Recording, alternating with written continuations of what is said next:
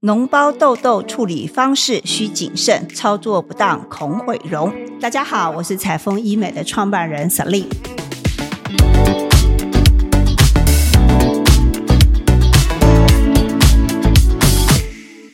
各位听众，大家好，今天我们欢迎联华皮肤科的主治医师肖斐如肖医师来到我们的节目。Hello，大家好，我是联华皮肤科肖斐如医师。我们知道长痘痘啊，那有黑头有白头，我觉得还小事；有粉刺还可以遮住。最讨厌就是早上起床长了一颗大脓泡，那这个脓泡一碰到就好痛哦，甚至还有时候冒出一些脓来。这个脓泡我们到底应该怎么处理呢？我们最好的一个处理方式就是搭配口服的抗生素治疗，还有如果说真的已经非常疼痛，造成你生活上的不便，我们可能会再搭配所谓的痘痘针类固醇局部的注射，在消肿发炎的状况，其实会比较快速得到一个控制。那最常问病人会觉得说，为什么我会长这种囊肿型的痘痘？最常见的因素就是荷尔蒙的改变，那再来就是可能生理期要来，甚至有所谓的多囊性卵巢症候群，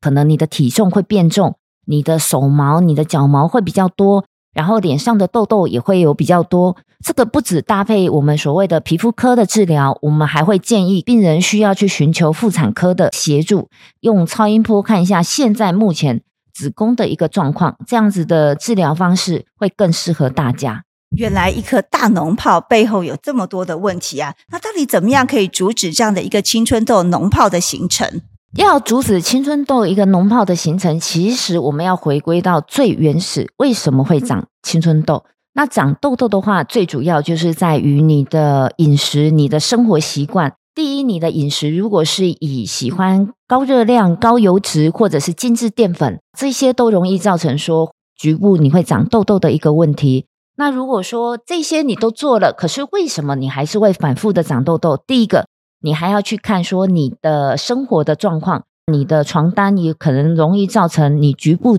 皮屑芽孢菌毛囊炎，不止在我们的脸部，甚至你的手臂、你的脖子、你的后背，其实都很容易有所谓的痘痘、皮屑芽孢菌的一个感染状况。不仅是床单哈，我看到很多的啊、呃，这个年轻朋友们，他们戴安全帽或者是戴口罩都没有洗的，是不是这样也很容易长痘痘？在因为疫情的关系之下，口罩痘痘会越来越多。很多男生就是在重训的，其实你看到他们身材很好，可是往下一看，诶，胸跟背都是长满了一些囊泡型的痘痘。这个其实就是所谓的一个皮屑芽孢菌感染。那我就会建议病人，如果你是一个运动员，或甚至说你想要让自己的线条更好看，只要有运动、有流汗，马上就是去冲洗或者是更换衣服，这样绝对可以减少长痘痘的一个情形发生。适当的跟适度的清洁可以带来哦这样的一个美好的皮肤。我们也知道痘痘啊，一旦破掉，不晓得怎么办啊，会不会留下疤痕？到底要怎么挤它呢？